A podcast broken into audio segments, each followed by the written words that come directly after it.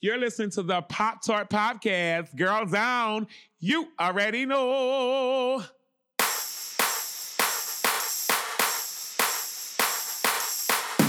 Can you hear the screaming in the street? Oh, of course they asked it for sex.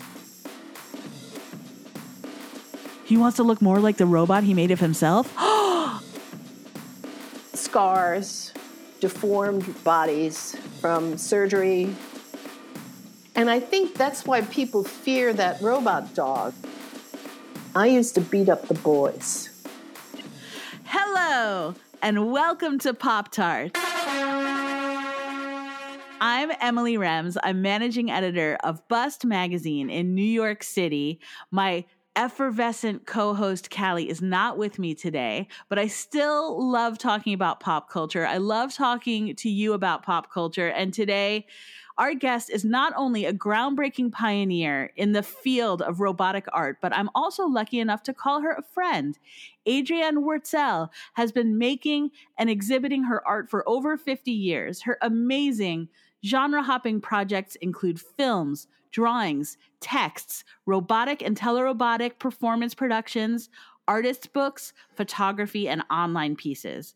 Her writing includes articles, fiction, and scripts, and her international collaborations with other artists, scientists, and engineers made her an important resource in her years as a professor emeritus in emerging media and entertainment technologies at New York City College of Technology.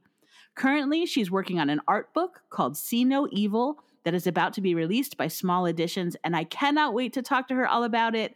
Welcome, Adrianne! Yay! You're Yay! here. Thank you, Emily. Thank you so much. I'm happy to be here.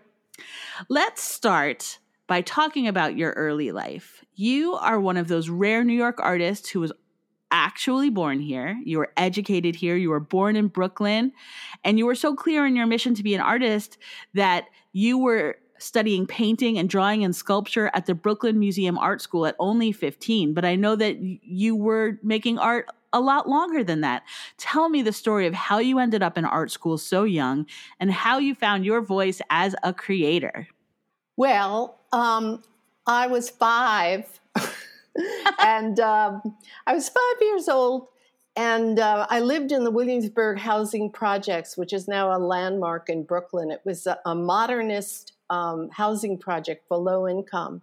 In the basements of that project were paintings on the walls from the Works uh, uh, Progress Administration, um, where they hired the government hired artists to do these murals, and I remember being completely astounded as a little person and not knowing exactly what they were, but like being blown away. And then people thought that that was inaccurate, except that then the Brooklyn Museum discovered them and uh, restored them. And they're now, all those paintings are now hanging in the Brooklyn Museum. Wow.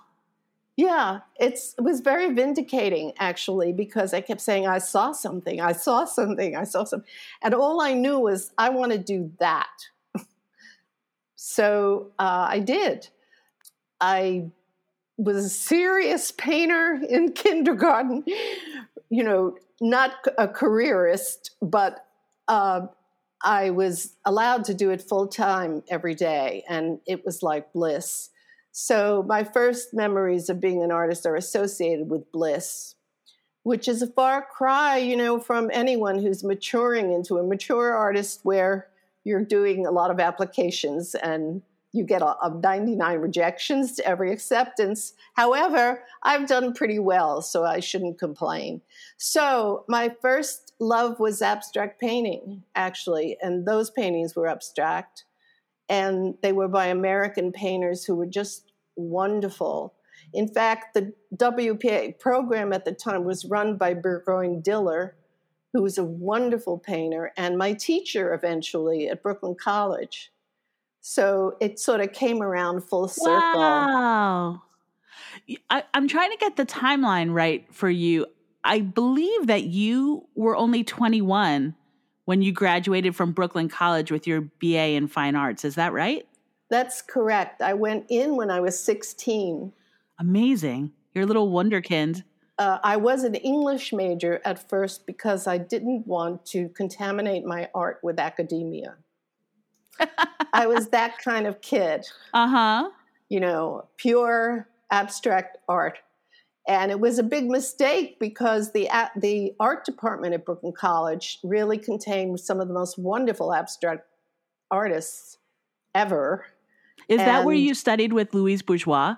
Louise Bourgeois, she was amazing. yeah, she we we kind of thought the same. I was really surprised, and uh, she liked. I took a sculpture cor- course with her, and I made this enormous uh, plaster sculpture that was supposed to be like about growth and a flower.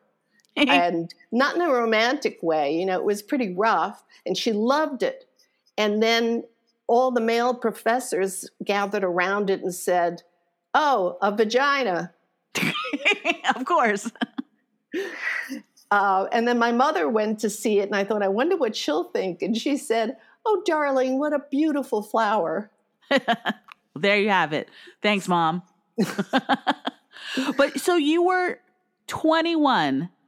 You had graduated from college. It was 1963. You were let loose on an unsuspecting populace in New York City. You're mixing and mingling with other artists. You're making the scene as an independent young woman. What do you remember about your life from that time? You know, it just seems like an amazing dream to just picture what New York City in 1963 for a recent art school graduate must have been like? Like what who were you interacting with and what kind of work were you doing? I was doing uh, when I graduated from school I decided to start all over with art and I started with some representational paintings of um, that depicted the relationship between Adam and Eve. Huh. And Adam and Eve and a, a a little subtext to that is that I had broken up with someone. so uh, Adam and Eve were estranged in the paintings. They were all like life size, like six by six feet. And Adam and Eve were having various attitudes in different paintings. Um, and um, this was not my forte, but it was something I felt I had to do because my uh, my education actually started with life drawing uh-huh. and all of that at the Brooklyn Museum. We we we did life drawing, we did sculpture from life, we did everything from life, and um, I still have those drawings, which is pretty amazing. That is, I'd love to see them. Yeah. so um, I got my apartment on Seventh Street, which was a floor through. it was the highest priced apartment anyone um, of my friends had it was $63 a month. and and it's really funny because everyone said you'll never make the rent. Uh, but I worked. You know, I always I had this pure attitude about art where I, I kept my, the money out of it. Uh-huh. It was it was pretty naive. So and anyway, so I had this floor through apartment that became little by little, you know, a total painting studio with a bed under some of the canvases.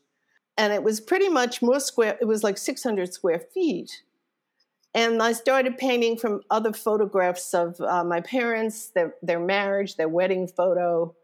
Uh, and all of this is in um, a film made by Mark Rappaport called Friends, which was made in 1967, which depicts 7th Street a, and uh, all the paintings I was making then.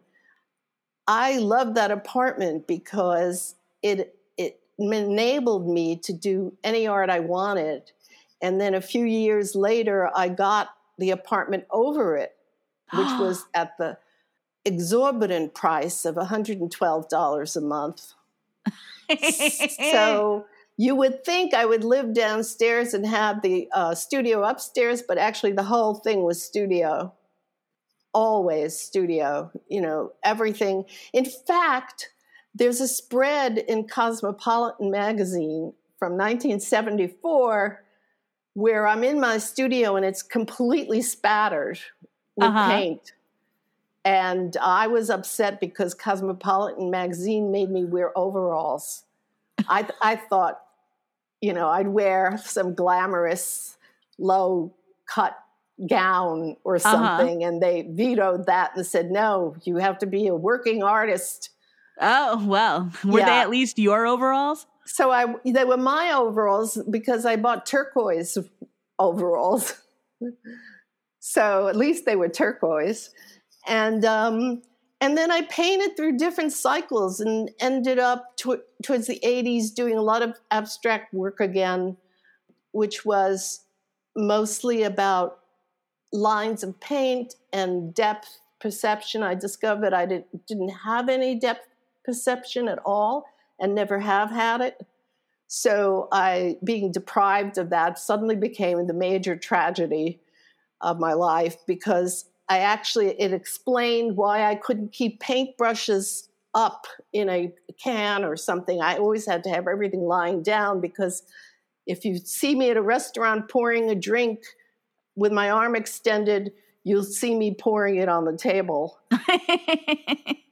I really do not have any depth perception. So, um, and those paintings, then I went into an Egyptian phase, and I, I actually went to Egypt at one point cool. and um, did a lot of architectural type paintings that were uh, based on structures in, in ancient Egypt, very highly colored because although everyone I knew was romanticizing about the beautiful pastel ruins, they actually were totally garish when they were new in primary colors. And then after that, I went, I decided I needed to go to graduate school to get a real job. I woke up one day and I was in my 50s and I said, Oh my God, what will happen? you know, what what's going to happen? How am I going to survive? Oh, like, oh. So um, I did what my mother had told me to do in the beginning. I went back to school, got an MFA, and became a teacher. and that was at the School of Visual Arts. Yeah, the MFA was at the School of Visual Arts and Computer Arts, and it was the best thing I ever did because I, you know, I went into it thinking, oh, I'll learn how to do desktop publishing and then I'll shoot myself. But that didn't happen. What happened is it was just when the web was coming, starting, and you could hardly do anything. We were writing HTML on yellow pads. Wow. Yeah, I want to ask you more specifically about it. So you were studying computer art at SVA from 1994 to 1996. This is a time when most of us were just starting to figure out what the internet even was and how it worked, and you were on the cutting edge figuring out how to use this technology as a medium for your creative vision. I'm so curious about what it was like being a woman in tech at this time. Were you all alone? Were there other women there? And did that work um, when you were studying computers there? At what point did you decide to explore telerobotics? I have to assume that that one fed into the other. It was difficult because I'd been out of school for 30 years, but it was so exciting that I, I overcame, you know, a lot of fear about it. First of all, I found out that I love to think about how machines are made. And, you know, part of our education then was taking apart and putting back together computers. Part of it was, uh, very little of it was actually learning software. In fact, we had to learn the hardest thing to learn were acronyms for the internet. Huh. The acronyms were impossible, and we had a whole class in it. And eventually, eventually, one of my classmates, um, Heather Wagner, wrote a play, and we all performed it as, as our final project because nobody could grasp the class. and what it was was we all acted out different parts of the internet at that time. So I was a stimulating terminal. of could- course you were. Yeah, of course I was. You can just about imagine, right? and um, I went around stimulating everybody.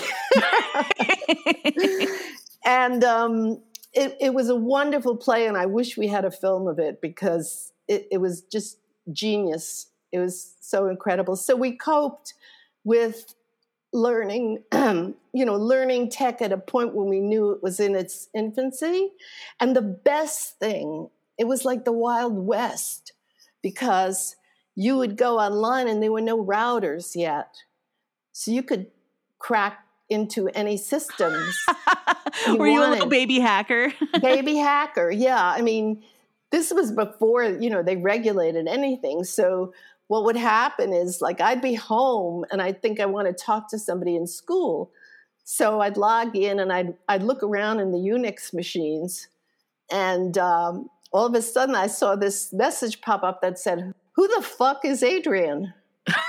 And it turned out the system had crashed and there was some guy from California, a Unix tech guy, in there. And he found me roaming around saying is anybody here? Can I, anybody want to play? You know and those were really exciting days i mean they're over you know but they were really exciting times because also the web was in its inf- i did my thesis i made a fictive web piece because the web was very limited you could just about center as a woman I never noticed anything because we were ha- like half women, half men, and everybody was so in the in terms of graduate school.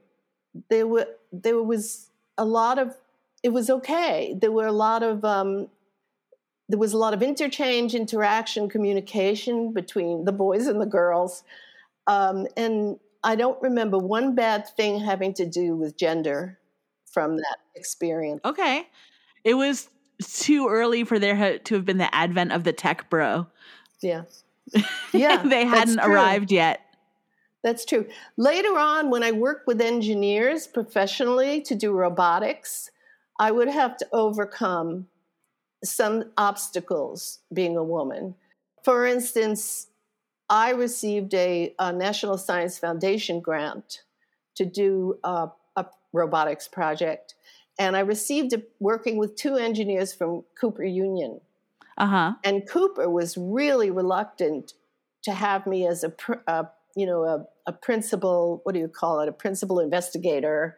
You know, till I got the two engineers on board, which was fine with me. I needed the engineers to work with. Also, the biggest obstacle wasn't gender then, but it was language because actually we all use the same vocabulary. So I and an engineer will be collaborating with the same vocabulary, and we had no idea what the other one was talking about. Huh. So there is actually a paper online about it that uh, one of those engineers wrote uh, about communicating, you know, very early on between art and science. Uh huh. Um, before it became so popular, you know, and I I taught a wonderful class there that I just loved. It was the best thing I ever taught. And it was um, called, um, what was it? Design, Illusion, and Design, Illusion, and Reality, I think. Something like that. Um, and that was that I got Cooper's a multidisciplinary school. So there's the art department, the architecture department, and the um, engineering and I was actually, it was the School of Engineering that decided to do multi, you know, subject, multi content classes. The art school was dead set against it at the time. Not now, but, you know, then. So the and, scientists uh, were the creative ones. Yeah. Uh, creative meant, um, you know, meant uh, demented. or something close to like can't really think straight, you know, can't really, no logic, can't, you know, ever think straight. So uh, in this class, I had teams of engineers, architects, and artists, students collaborate together on making something and designing something that could not possibly be made yet. They would have to treat it like it was a real project. Right. And of course, everything they came up with, everything they came up with has been made except the most fantastic project they had was a, a robotic self replicating bridge for the Bering Strait. Oh, wow. Someday, right? Someday. It was so great because they had to learn about the winds, you know, they had to learn about all the, you know, and they had to do all this research. And so there was a research component. And then as their final product, of course, they couldn't make the thing. So they would, um, they could do anything. They could do uh, a faux sculptural rendition, a model, or a play. They could write a play. So many of them wrote plays and acted them out. I would like to go back for a moment because you touched on one of your most groundbreaking projects, which was um, you mentioned that you got this big grant from the National Science Foundation.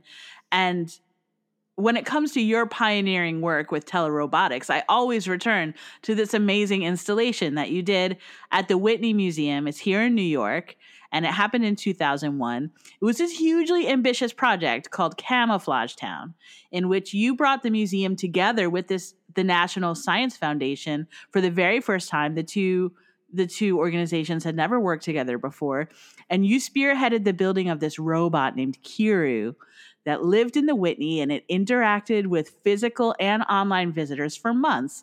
It talked to visitors, it commented on its environment, it transmitted video imagery and sound to the web. Meanwhile, Kiru's movements and speech and the camera were also being controlled by visitors who were logging in from all over the world. And the communications were being logged in um, and archived through the robot. You also, which I think is so so funny and it just tickles me and it's amazing. You imbued this robot with five different personalities a wizard, a librarian of juxtapositions, a philosopher, a preacher, and a storyteller. And then you left a sixth blank slate personality that the visitors were actively creating by interacting with it. Just to give this piece some context, which I feel like you already did a bit, but in 2001, when Kiru made its debut, I remember I was working at a theater company that hadn't even ever considered having a website. So, like you said, I was reading these hefty books on HTML at night and writing out HTML on yellow legal pads, trying to figure out how to build a website for this theater company because I thought it would probably end up being important at some point to have one. But while I'm doing that, you have this incredible multidisciplinary robot roaming around the Whitney, which is to say, you're so far ahead of your time. When you made this robot, it was probably for the people interacting with it, like walking into Star Trek. I would love for you to talk to me about the different collaborations that went into making this big interactive robot and what you remember about the reactions of those people who encountered it and interacted with it for the first time in this like almost internet world. Okay, well, I'll, I'll work backwards a little from what because I remember the most recent thing you said. Sure. Um, it really surprised me that people attributed a sentience to this machine. People really related to it personally.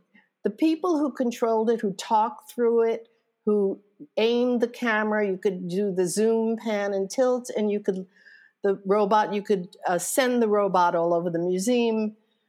They reacted to it very personally and they asked it for things like love, sex. Wow. Oh, of course they asked it for sex. Yeah, well, sex was a big thing. In fact, at one point, the Whitney asked me to put a red button on the robot that would activate stopping any bad language. Oh, a censorship button. I mean, people will say whatever they'll say. Yeah. Right? And they were very upset. So I put a red button on it, but it didn't do anything. and I feel a little bad about it because they they did fund uh, the National Science Foundation and uh, Cooper Union and um, the Whitney did fund that installation. The robot was actually a modified um, off the line production robot from a company then called PeopleBot. It delivered um, medical supplies in hospitals. Wow. And I've worked with different kinds of things. I've worked with robots made from scratch, and I've worked with off the shelf robots like this one, which cost, I think, almost $50,000. And it was taken apart and redone by the great Cooper Union students. Wow. They were fanta- they were the staple of this exhibit because they took shifts because it it could navigate by itself or navigate by people navigating it. And we had little signals in the ceiling. I had 50 solid color paintings on the ceiling. My paintings were at the Whitney. Um, to it, to navigate it so it didn't go in certain zones. It wasn't supposed to go in the elevator, and it wasn't supposed to go near the stairs.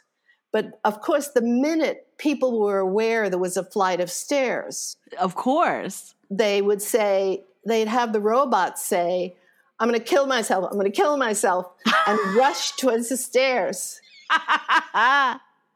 And the horrible solution was that we had to have a guard there because nobody could control it. I would go on in the middle of the night and people would be cleaning. And I'd say, You missed a spot. I mean, the robot. it wouldn't would freak say- them out. Yeah, totally freaked them out. But I, I loved telerobotics because I had begun working with virtual avatars before that.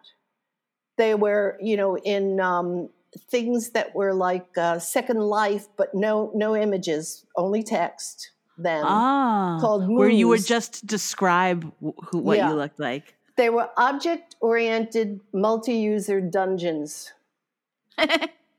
MOOs. And um, they were the best playground in the world because you didn't actually have to build anything. You could build it with words.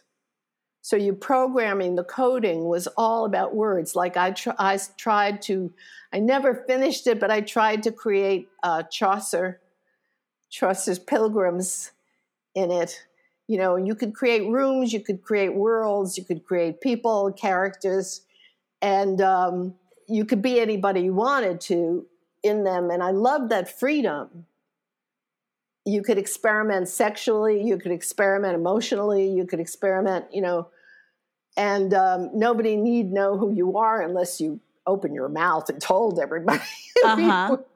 and then um, so then i got the idea that i wanted physical avatars and I love the idea of robots because they're clunky. And of course, at the time, they were totally primitive.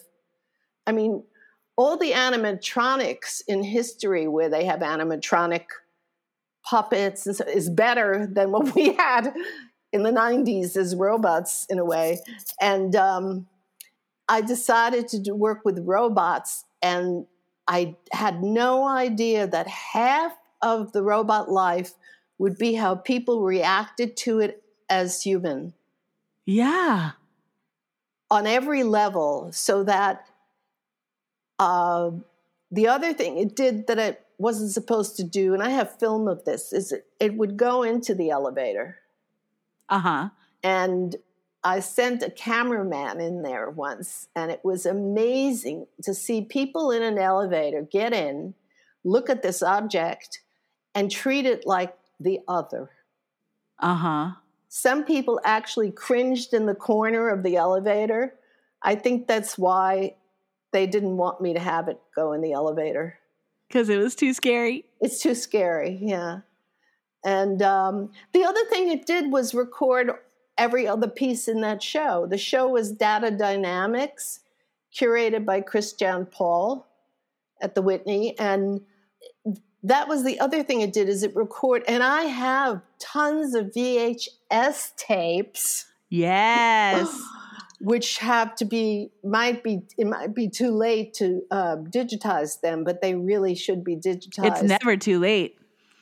Really they don't deteriorate. I thought they deteriorate, but I'd love to do that because you would see all these people relating to this fairly dumb machine, you know, as if it's just the the gods and no one was interested in its characters. They were only interested in using it to flirt through Uh-huh. it and to, to carry on conversations with other people, which is fine. But all of it's that hidden subtext, you know, just didn't fly somehow. So, uh, I mean, I loved it. The other thing I want to say is it was the first half of 2001, and the piece was called Camouflage Town because it was about a city that built a duplicate, and all the wars were conducted in the duplicate town. Oh. So, isn't that kind of weird? mean, Yeah. yeah. Yeah. So, like, it was like March through June of 2001. Uh-huh. And here are these two towns. One's ver- imaginary, you know, one's real, and everybody lives in peace and harmony. And Uh-huh. their jurisprudence, all their trials are conducted in mime Uh-huh. because they do not trust words.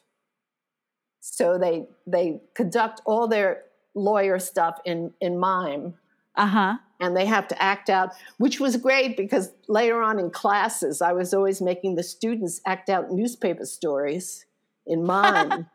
so, yeah, that was a little scary. That you know, because there was there was a picture. You know, the logo for the exhibition was a, a conglomerate of tall city buildings with ca- camouflage town written over it. And so that one was to- the you know one was totally safe and the other one was totally expo- exposed to war and crime. And and then 2000 you know september came. It Yeah. was really weird. But yeah. um yeah so what else can i tell you I would love it if you could tell me about your new book. I know it's called See No Evil and it's coming out soon from Small Editions. What can you tell me about it? the piece i'm doing now the see no evil book is about somewhat about wishing for the disintegration of the self Okay. um, because it's a completely self oriented litany of complaints and anxieties covered by drawings, covered up by drawings which are, you know, freakish and at the same time beautiful from cabinets of curiosities. So they were very intimate and very personal. And of course, I began to edit them because I wanted to mask them by these drawings so that phrases popped out that were really very fertile phra- phrases. You know, they spark your imagination, but no one would want to read the text straight through. So it's a it's like a very long kind of selfie process, and uh, the drawings are could be represented as how I feel in public. You know, how I feel like um, out of place or awkward, or um, because they're all um, from Seba's uh, cabinet of curiosities, and some of them are made up and they're uh, freakish, could be called freakish. I, I think the juxtaposition, it's just the juxtaposition of this run on litany of text of anxieties, masked by these drawings, which are quite beautiful actually, um, with ev- oh, and each for this book, I'm doing 20 editions, 20 books, 20 books, each of which has its own arrangement of drawings on the same text. That it's run through an algorithm that applies the drawings differently for each book. That means that whoever owns a book can see a certain amount of text peeping through. And theoretically, if you had maybe over a thousand books, you could read all of it by going from book to book. Oh, sneaky. So each individual reader gets a different version of the story. total different version of this. I've done that before in another book, and it's it's really nice because they read differently. In fact, there are twelve paperback books on Amazon, which are the same text put through a different algorithm, so they're jumbled but they're readable. Uh-huh. They're in paragraph sections. And that one has 12 different ISBN numbers. Oh, wow. Because each one is different. Each one is different. But of course, they're the same text, but in a different arrangement. I'm also want to do an, an augmented reality piece where the drawings come to life and they're moving on your phone across the text. Amazing. Yeah, I can't wait to do that. And um, there'll be a show in early 2022 at the Center for Book Arts. It's a group show of artist books. And, uh, and this book should be in it because it should be finished by Christmas. The future of all of us is somehow there's there's a little corner of it that's being captured in your new book. Again, it's called See No Evil. And just based on what I know about the concept behind it, you know, the intimacy of this piece really seems so perfect for this era that we're entering into right now, where everyone is slowly creeping out from under a year of this terrified, introspective hibernation. And we're slowly learning to drop our literal and our metaphorical masks. And there's this sense of like, we we feel kind of monstrous creeping out of our homes and back into the world and interacting with each other. We're not used to seeing each other and we're also not used to being seen. And we want to cover up our truth with like something so we have something that of the privacy that we discovered while we were alone. And I feel that's really articulated in this project that you're working on. You're that's really true. You're so amazing because the text is very insular. It's really like someone being locked up for a year. It's really like a mind that's ruminating on itself, on and on, because it can't get out. And the drawings, even when they're strange or weird, are really beautiful and loud. You know, they they have a very lively presence. I went to see um, a photography exhibit of yours for a project called Ex Situ. Um, you took the photos in 2014. I saw it, I believe, more recently. Um, and in this photography project, you planted obsolete tech items into the ground in nature. So, like, and then you took photos of them. So there would just be this beautiful outcropping of like dongles springing up out of the ground, uh, surrounded by like ivy and leaves and flowers. And it looks very weird and very alien, but also very organic and very beautiful. I remember these like teeny tiny, like computer fans that looked like flowers. And I saw it and I was like, note to self, like if I ever have anything to landscape, even like a postage stamp worth of grass to landscape, like I want to landscape with obsolete technological materials because this looks amazing. And I predict in my Kreskin moment that at some point something like that is going to become like a design trend, mixing the organic and and the technological. And I think when I saw it, I was like, she's got something there. That is a thing. And, you know, like there was something very whimsical and very just sort of delightful about the images, but I think that it, it could actually have legs. That's my prediction about work of yours that hasn't totally manifested itself in the world yet, but I think it could totally do that. Well, there are uh, wearables, people, mm-hmm. you know, who, who work in marvelous uh, integrating technology and fashion. Uh, there's also integrating tech into the body. Right. Yeah. Making Way us more machine medical. than people. There's an artist named Stella Stelarc, sorry, Stelarc, who had an ear implanted, an extra ear implanted on his body. There's, uh, um, I can't remember the name. There's an artist who is colorblind who has has a permanently installed antenna in his brain to interpret sounds in such a way that he can read colors. Wow.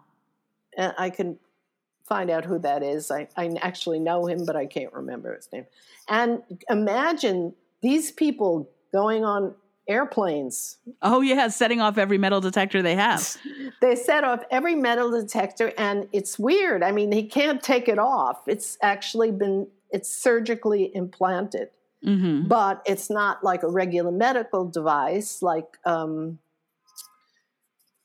what do you call it? Like a pacemaker. like a pace it's not like a regular um, medical device like a pacemaker it's something that's completely you know in terms of how the world sees everybody it's completely different and i always admire these artists who walk around with these extensions of themselves and especially in the case of the colorblind artist because it's it's supposedly a defect he's overcome he can now he can't see colors through it but, but he, he can, interpret them. somehow. interpret them Yeah. and he can guess you know he, he guesses correctly and um, so there's all kinds um, i'm trying to remember what the field is if it's called is if it's if it's cybernetics or cyber something but in any case um, in the past 10 years robotics i mean has just changed so much. That the um, the robot in the sentient thespian is actually a commercially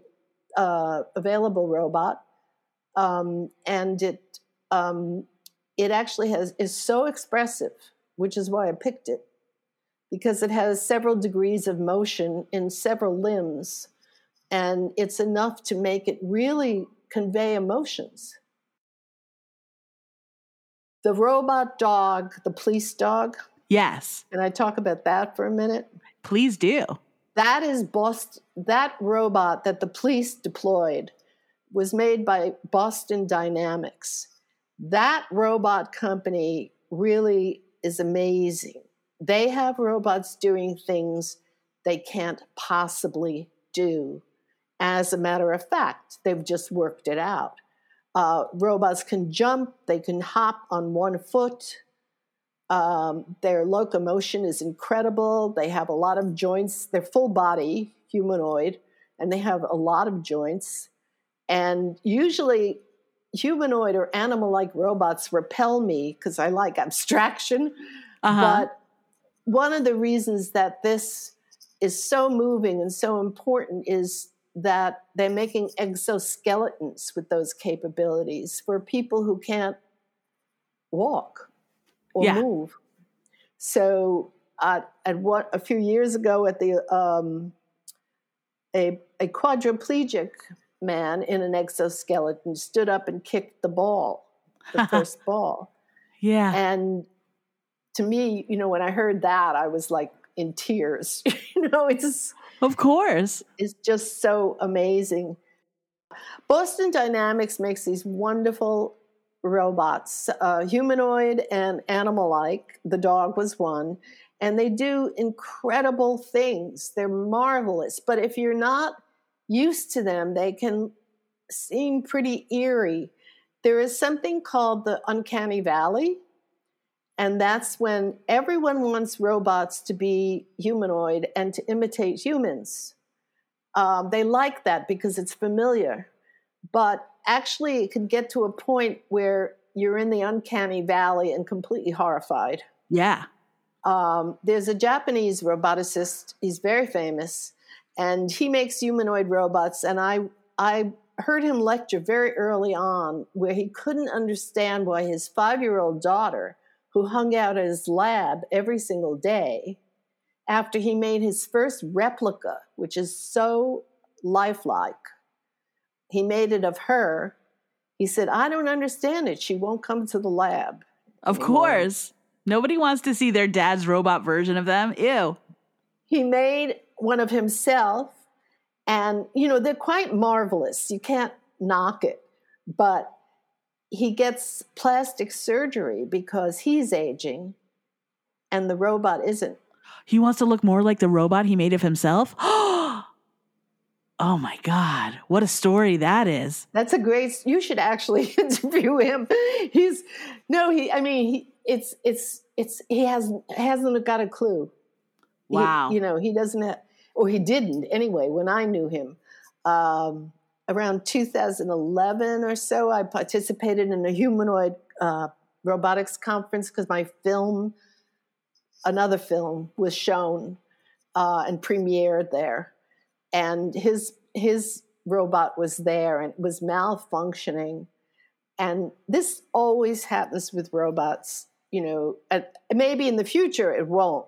Maybe there'll be more seamless performance, but uh, so there he is, a full lifelike. You can really hardly, t- superficially, hardly tell the difference. It's not like a mannequin. It looks like a totally human person. Wow. You know, and it even has um, like flexible facial movements, and it's slumped over because it's broken. And you see all the technicians trying to fix it and you don't quite know how to, how to react whether like oh my god is he okay? Of course. Or, or not. And um but that's that's a pretty magical moment in one way when you mistake you know it's like the turing test when you mistake the robot for something alive and I think that's why people fear that robot dog is because they they relate to it as if it is alive because it's so articulated. And and then it's frightening. Adrianne Wortzel, I would like to know, are you a feminist? I would say yes, because didn't like it when the boys ganged up on the girls. And I used to beat up the boys. and I, when I was about 16 on the subway, which, uh, and a man touched me in a very intimate way, I knocked him out cold. yes. I would say yes because I'm for women and I'm not taking any shit. You're not taking any shit. Amen, Adrianne. And finally, this is the last question of our interview.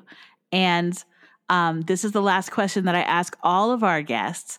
And that question is what you watching? It is a broad pop cultural question. We want to know about books, movies, music, television, music videos, uh, anything pop cultural that you are consuming, we want to know about it because it is probably very, very cool. Adrianne Wortzel, what are you watching? I have to admit that I love 1940s films. And I love characters in them, like Margaret Rutherford, which is later actually, who um, who plays Miss Marple as a um, sex pot. You know, she she plays Miss Marple as a very desirable, brilliant, attractive woman, and she has a boyfriend in all of the movies, uh, Miss Marple movies. Um, that's actually her was her husband in real life. Oh, so lots of real life flirtation. Yeah, and I know that sounds, uh, I don't know, like retro. It's very retro, but those those movies were so um, so gay, meaning so happy, so you know, uh, uns- unscary. Really, I think that it's frightening to. Well, wait a minute. I have to go back. Um, I think I escape into those things, you know. So I don't think they're very relevant to anybody else. But um, what am I watching? Let me think of something. Well, in terms of art, I could tell you. Sure. Yeah. Uh, so I've been thinking about these two female artists, Eva Hesse and um, Hannah Wilke. And I remember seeing Hannah Wilke now has a show at the Pulitzer Foundation. I forgot where it is, but her work was just amazing. These both these artists and Ana Mendieta use their bodies in their art, which is to me, I use false bodies. I use robots. You know, I use the facsimile of a body. They use their bodies. And that means they use their bodies totally for their art, totally honestly. They made exquisite objects, they made frightening objects. Um, Hannah Wilke documented basically her dying and her illness. Wow. Um, and I remember when I saw those very early on, decades ago, I I thought this is so frightening. You know, it's really frightening. And yet I knew that it was unbelievably good. You know, because um, scars, you know, deformed bodies from surgery, etc. And also starting out when their bodies were young and very beautiful and whole. Before we wrap up, I want to let our listeners know that all of these amazing projects over your expansive 50 year career, so many of them are documented on your really amazing website, adriannewortzel.com. So if any of our listeners have heard us talk about one of your projects and are eager to learn more, want to see video of your robots in action, there's so many resources on adriannewortzel.com um, to check out, including information on your new book that's coming out. That's also on your website too. And I just wanted to give you my most sincere and heartfelt thanks that you would come on our show. You're such a pioneer. You're a literal American treasure. And I'm so honored that you would take the time to talk to me on the show. Like I it really means so much. Thank you. And I treasure you as a friend. Oh, me too. Thank you. you know what? We're we're gonna take the briefest of breaks, and when I come back, uh, my I'm gonna reconvene with my co-host Callie, and I'm gonna ask Callie, and Callie's gonna ask me, "What you watching?"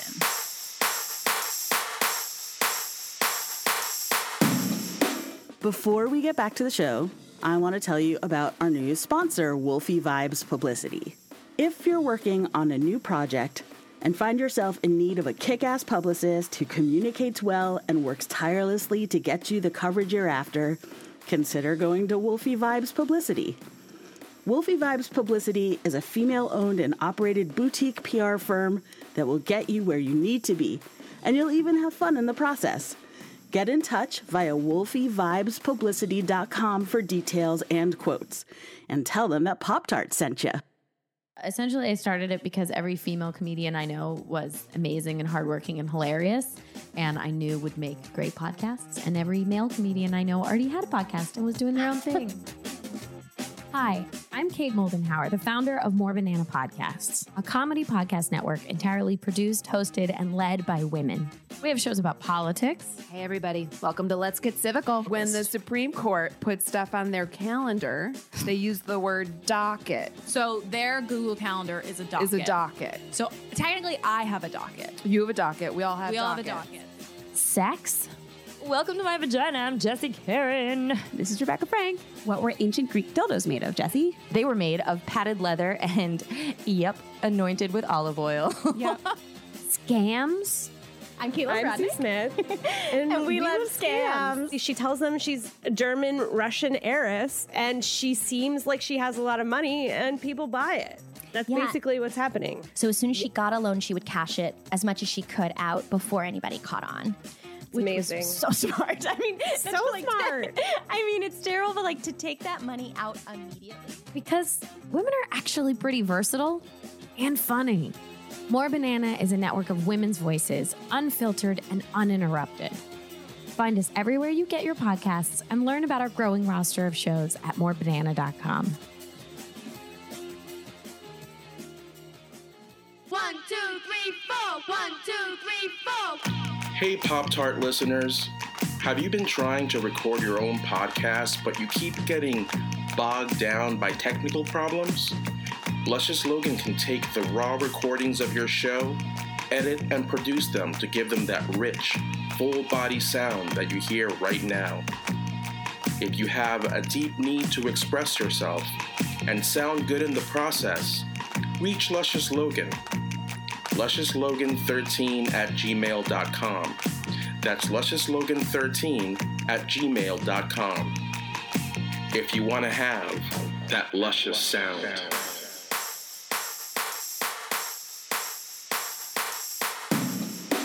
And we're back. Hello.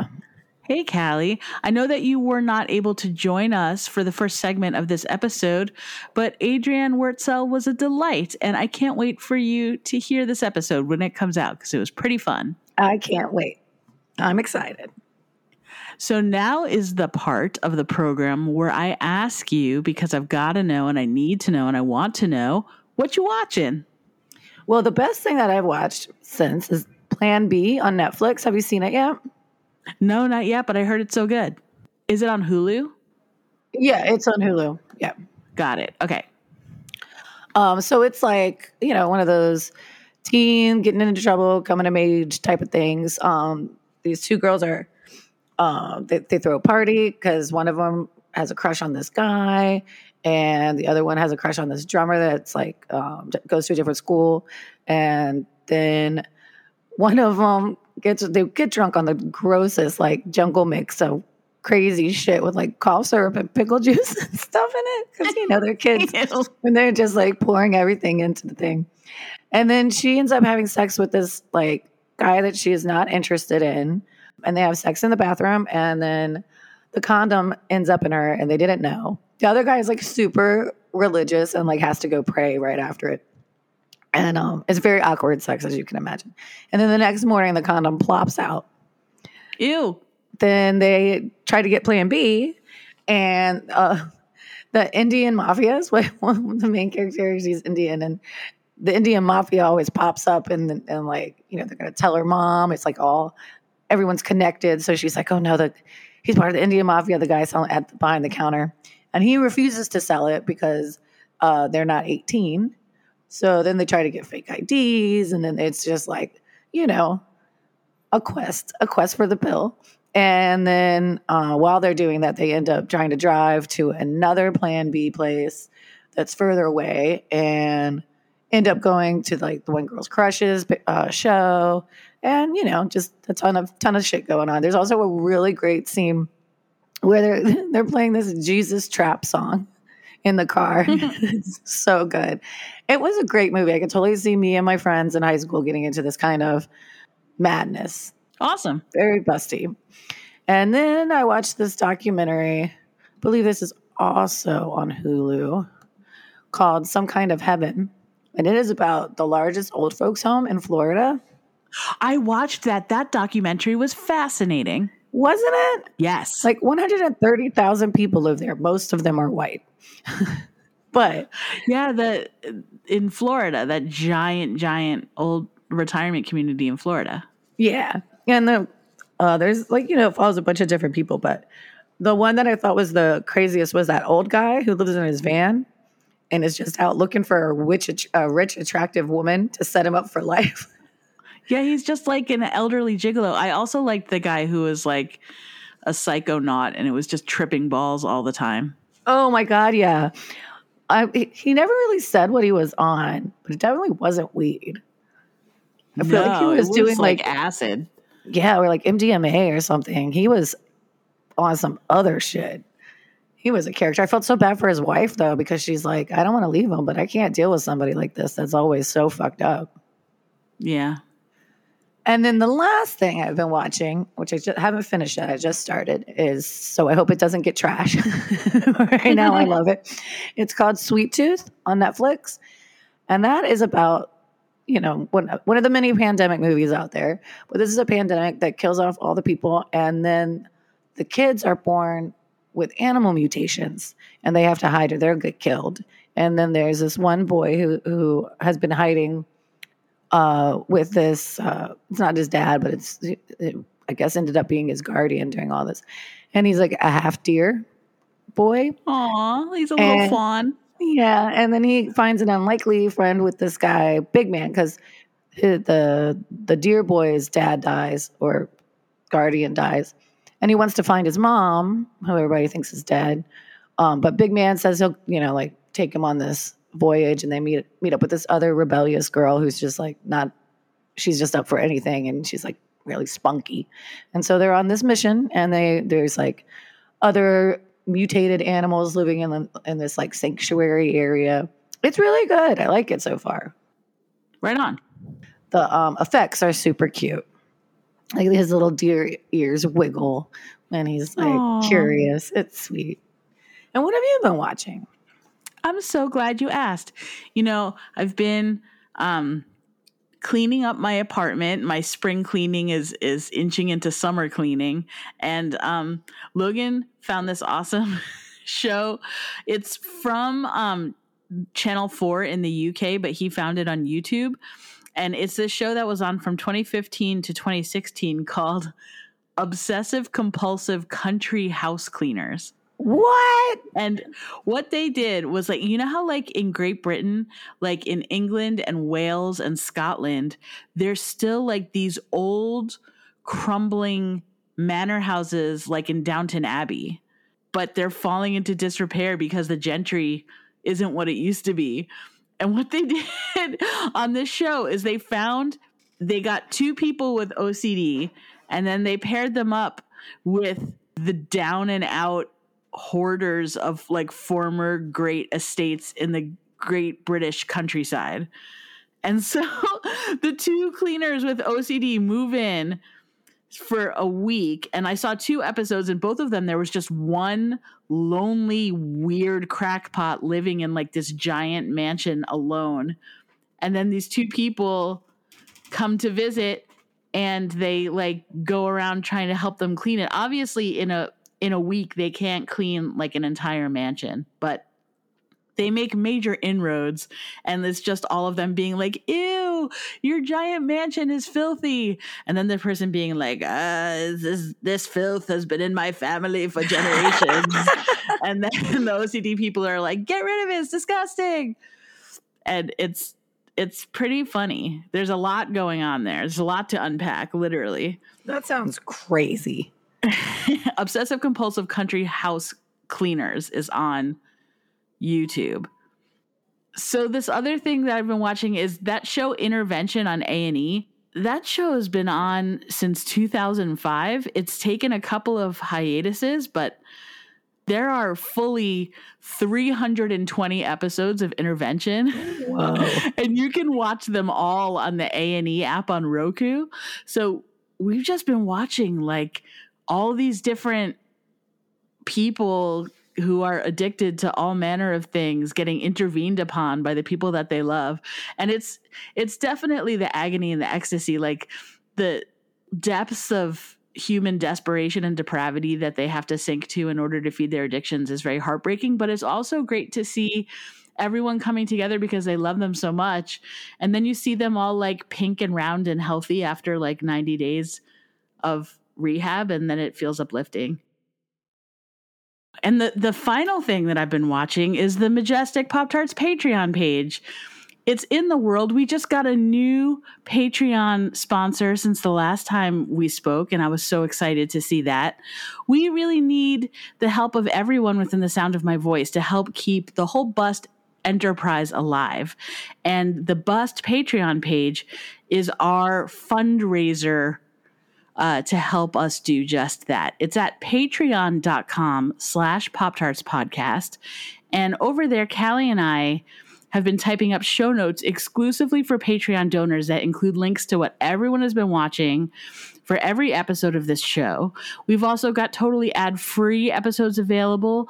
There's exclusive content on there, like um, the episode with Big Freedia that you can only hear if you're a Patreon subscriber. And there's more. Please check it out at patreon.com slash Pop Tarts Podcast. We would love to have you in our Patreon family. And finally, I would like to say thanks to our luscious producer and sound engineer, Logan Del Fuego. Muy caliente, Logan. And of course, our girl gang at Bust Magazine. You can find me on Twitter at Emily Rems and on Instagram at Rems Emily, but you cannot find Callie on the socials, so don't even try, right? That's all right. You can also email us. I'm at emilyrems at bust.com. Callie W at bust.com. And you can learn more about this show at bust.com slash Pop Tarts. And finally, please rate and review this show on Apple Podcasts. It really helps us get the word out. We super duper appreciate it. Until next time. Check out this chart. You see, as artificial representations of humans become more and more realistic, they reach a point where they stop being endearing and become creepy. You're in the valley now, and it's impossible to get out.